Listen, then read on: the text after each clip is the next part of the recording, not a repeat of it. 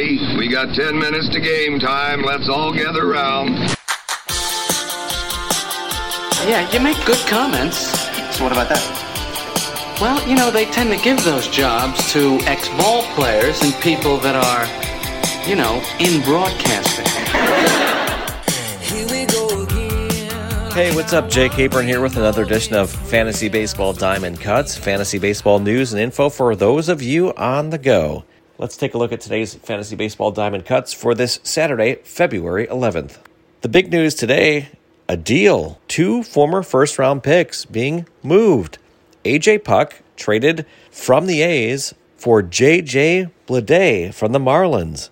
The deal first reported by Ken Rosenthal with The Athletic, and it is now official.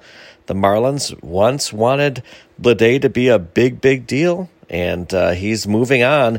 Also interesting to note that if you think about it, it looks like the Marlins are keeping an eye on the A's pitchers because Lizardo came over too, and they made this deal to get A.J. Puck. So we'll have to watch this one, see what happens. But certainly the big headliner for today.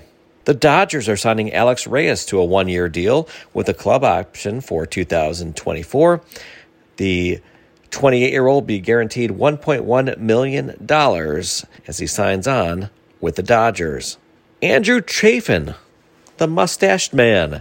According to Ken Rosenthal with The Athletic, the Diamondbacks have signed him to a $6.5 million contract for 1 year to pitch for the Snakes.